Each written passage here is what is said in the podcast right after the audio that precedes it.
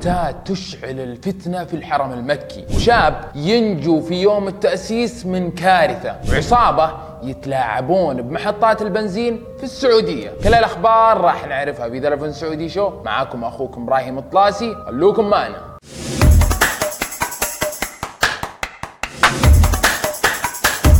تقدير واحترامية قدسية الحرم المكي والنبوي من الأمور اللي من المفترض على كل مسلم يتحلى فيها. صارت العمرة بمكة المكرمة عند البعض فرصة عشان يرفع شعارات سياسية أو طائفية. الأمن السعودي بالمرصاد الكل شخص يحاول يثير الفتنة برفع شعارات ما لها أي علاقة بالمكان اللي من المفترض جاي فيه للعبادة. بسم الله الرحمن الرحيم Every din elhamdülillah Every din elhamdülillah Ya Rabbim ve sallallahu Allah'ım sen bil هذا المكان مفروض تنعزل فيه من الدنيا. ولا تفكر إلا بغسل ذنوبك. وتحاول بقد ما تقدر تتقرب فيه من رب العالمين. مو بجاي ورافع لي علم دولة قدام الكعبة. تفكير البعض غريب. هل رفعك للعلم في مكة بكذا راح تنصر القضية الفلسطينية؟ وش يعني هذا التصرف؟ وإيش بتحقق من وراه؟ أنت جاية للحرم للعمرة ولا للفتنة؟ أنا متأكد أن الشعب الفلسطيني ما يرضى بهذا الفعل اللي سوته هذه المسنة. الشيء الجميل إن الأمن تعامل معها بكل هدوء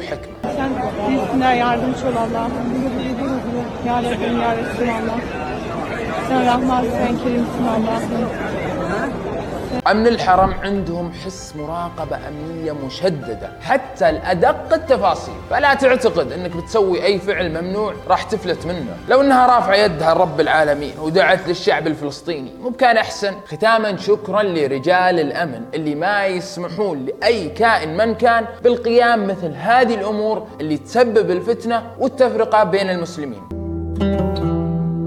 قبل يومين صارت ضجة على وسائل التواصل الاجتماعي. بسبب السالفة اللي صارت لأحد الشباب في أبها في احتفالات يوم التأسيس. هذا الشخص قرر يقطع الشارع لكن بين شارع وشارع في كوبري ويبي يعدي الكوبري بالغلط نط وطاح من فوقه لأن الوضع كان ليل ومو بواضح له شيء.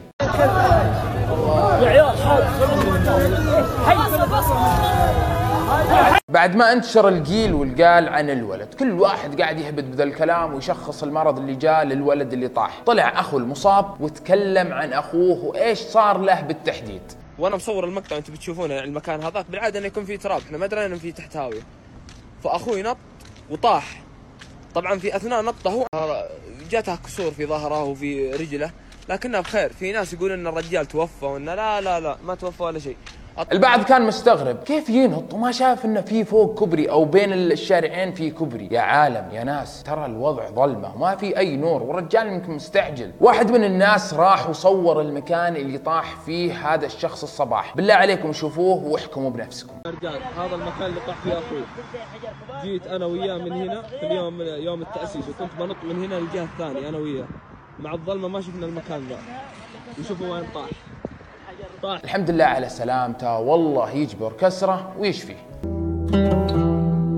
من قد صار له مثل هذا الموقف. عبى سيارته full بنزين بأكثر من القيمة الطبيعية اللي كان دايم يعبي فيها. هي هي دائما عبيت 100 حلو. لكن اليوم عبيت 130 والسيارة فيها بنزين. يعني خذ عليك زيادة. إيه 30 okay شفتوا؟ هذه المواقف دائما ترى تصير في بعض المحطات. حتى بالعقل ما تدخل. واحد سيارته فلها ب 90 وتعبي لها ب 120 والتانكي فيه أكثر من الربع. يا أخي خافوا الله فينا. وش هالجشع والتلاعب اللي وصلتوا له؟ وزارة الطاقة والتجارة والهيئة السعودية للمواصفات والمقاييس والجودة ضبطت في محافظة الجبيل والرياض خمس محطات بنزين تلاعبوا في عدادات مضخات البنزين كل احترافية. خمس محطات وقود في محافظة الجبيل ومدينة الرياض التابعة لأحد الكيانات التجارية المعروفة تقوم بتركيب أجهزة تغير كميات الوقود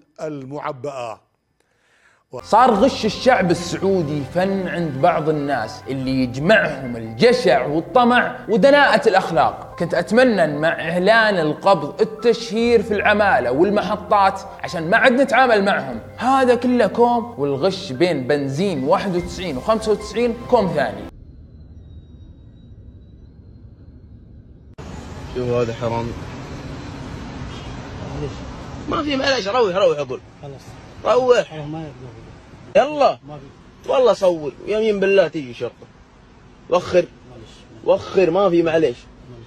وخر يا مش ولا معوذ بالله من الشيطان. وخر هناك والله لا تشيلك الشرطه والله. المقطع هذا قديم لكن حبينا نعرضه لكم عشان تعرفون كيف وصلت فيهم المواصيل إنهم يتلاعبون بالعداد بكل احترافية. ما تعرف اللي يصير هل هو جشع التجار أم حرامية العمال؟ حسبنا الله ونعم الوكيل في كل شخص يحاول يسرق بشتى الطرق. بس حطوا في بالكم إننا في زمن النظام والقانون والمخالفات الرادعة لكل شخص سولت له نفسه فعل أي شيء مخالف للنظام.